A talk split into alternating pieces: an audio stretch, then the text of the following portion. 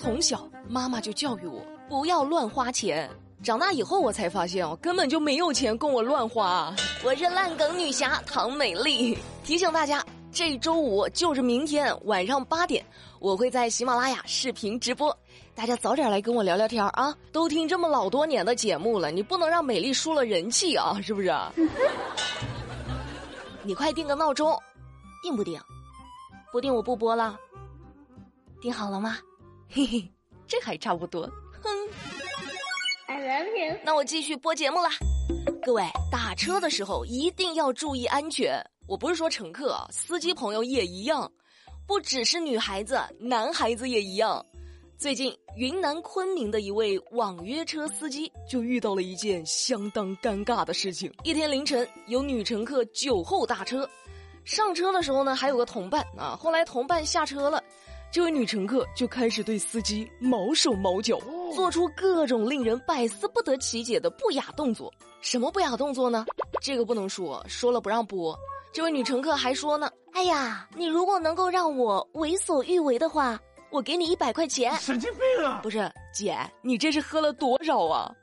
还好网约车平台发现车辆异常停留，及时出现解救了他。这事儿一出来之后啊，很多人就笑呢，说：“哎呀，这哥们儿赚到啦！”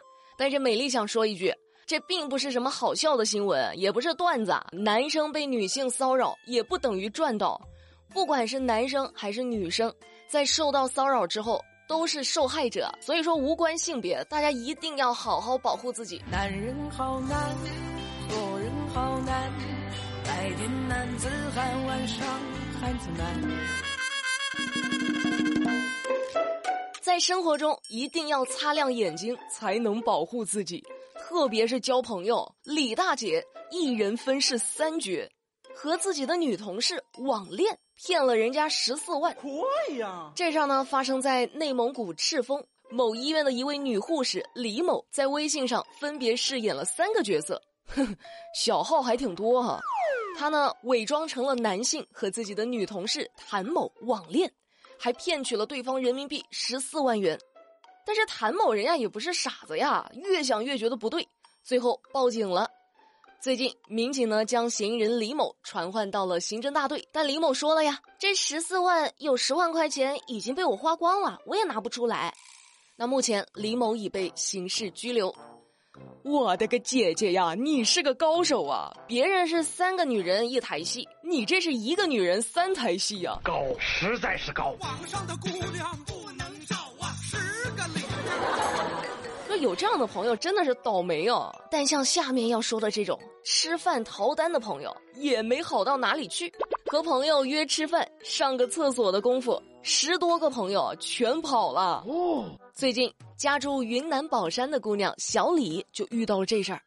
那可能大家会说，那你约别人吃饭啊，别人可能默认你请啊？啊，不不不不，并不是。当天晚上，小李是受到朋友的邀约，到兰城路的一家烧烤店吃宵夜，结果上了个厕所回来，同时在场的十多个朋友都跑了。那刚好，小李身上的钱呢也不够买单，就只好报警了。警察赶到的时候，小李还在跟老板吵个不停啊！这个宵夜也不是我约的呀，这十多个人好多我都不认识呢，有一些是熟人约来的朋友，我也没想到这帮人居然会这么对我呀！那我找谁说理去啊？这个钱就不应该我出。那有人说了，说姑娘你打电话呀，你打电话把那帮朋友叫出来给钱啊！哼，你以为人家傻是不是？人家早就打过电话了。这小李呢，给一起吃饭的朋友一个一个的打电话，只有一个人表示愿意掏六十块钱，其他的没有一个人理他。唉，交朋友真的还是要擦亮眼睛啊！近朱者赤，近墨者黑。你们有没有这种被朋友坑过的经历？跟美丽分享分享，我太想听这种故事了。你看我现在表情都不对了，我不知道为什么。大家在路上看到坐轮椅的老人，第一感觉是什么？这大爷可能行动不是很方便。那你可能想错了，有的大爷坐着轮椅还能翻护栏横穿马路。哦，最近江苏句容，一位坐着轮椅的老人翻越护栏横穿马路，尽管行动不便、攀爬吃力，这老人呢依然坚持翻过护栏。整个过程持续了将近五分钟，而他翻越护栏的地方，距离最近的人行道仅仅只有一百米。我的天哪，大爷，一百米都不愿意挪呀！你非得费这么大劲儿翻过去？首先，咱们不说翻越护栏的行为啊，它文不文明、违不违法？它肯定是不文明也违法。最重要的是，它也危险啊！就算你侥幸避开了车辆，那磕了、碰了、摔了，那也不值当啊！多危险呢，这知道吗？还有一点，美丽也很好奇啊，大爷，你这身手，你干啥坐轮椅呢？你这轮椅是你拿来健身的吗？跟我没有关系。你们有没有想过跟自己的妈妈上同一所大学？不是。那妈妈不是当老师啊，就是你的同学，纯粹的同学。前两天，湖北襄阳职业技术学院大一新生开学了，其中有一对母子格外引人注目。四十二岁的妈妈杨女士和十八岁的儿子李同学。这杨女士呢，是今年学院新招收的一村多名大学生计划的学员，将进行全日制现代农业专业的学习。李同学呢是学校三加二五年制的大专学生，因为家里办有养殖场，杨女士就想在养殖的专业技术知识方面有所突破，就干脆上了个大学。多可爱呀！活到老学到老，这种精神必须降龙十八赞呐！但是我也替他儿子捏了把汗呢。你说这上学还能谈恋爱吗？他还是个孩子。昨天的节目里呢，说了一位小伙子虐猫的事儿啊，用开水去烫流浪猫，让人很气愤。后续怎么着了呢？小伙子已经被警方带走了，但是因为法律空白，他很大可能不会受到太重的责罚。反对虐待动物是全社会的一个共识，但是目前也仅仅只停留在道德层面。也就是说，每当有虐待、虐杀动物的事件发生的时候，我们除了在道德上的谴责。也没有别的办法可以去惩罚他。那今天十月二十二号，央视就呼吁呼吁禁止虐待动物，应该尽快立法。我们期待对生命的敬畏，希望尽快有一层法律的底线。美丽也希望能用法律的力量去约束一些极端人士。此时此刻，心中有什么想法没？节目的最后说个双十一的事儿。双十一活动不是这两天开始了吗？大家都在什么天猫、淘宝，这各种买买买啊！那今天十月二十二号，十七个义乌的小商家联合起来写了一封倡议书，面向全球的买家发出倡议。倡议什么东西呢？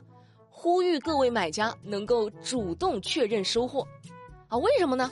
因为你不确认收货，他就收不到钱。他们也想缩短账期，早点回款。我的钱就交给你了，行吧？要是商品没有什么问题的话，你就点就点呗。我每天看你们这么疯狂下单的样子，我都忍不住要告诉你们：双十一虽然划算，但是关注微信公众号 API 四八零更划算。你买东西之前复制购物链接发送给这个公众号，他就会满世界的替你找一些隐藏的优惠券。比如说你买个十块钱的东西啊，你直接。下单十块钱，但是你把这个东西的链接发给这个公众号 API 四八零，他就会给你找一张什么两块钱的券呐，啊一块钱的券呐，你领了这个券之后再去结账，就只要八块了，对不对？同一个东西，你就是能买的比别人便宜。之前就老有人问这个公众号，你们记得点上关注，这样就不会到用的时候找不着了。不只是双十一能用，一年三百六十五天都能用。好啦，今天的节目美丽就跟你们聊到这啦。别忘了哈，这个礼拜星期五，也就是明天二十三号晚上八点，我在喜马拉雅有视频直播，各位赶紧过来跟美丽聊聊天好吗？你们不是想知道？我多胖吗？我减肥之后有多瘦吗？我是怎么减肥成功的吗？有任何对我好奇的问题，都可以在直播当中去问。那我们不见不散，拜拜。I love you.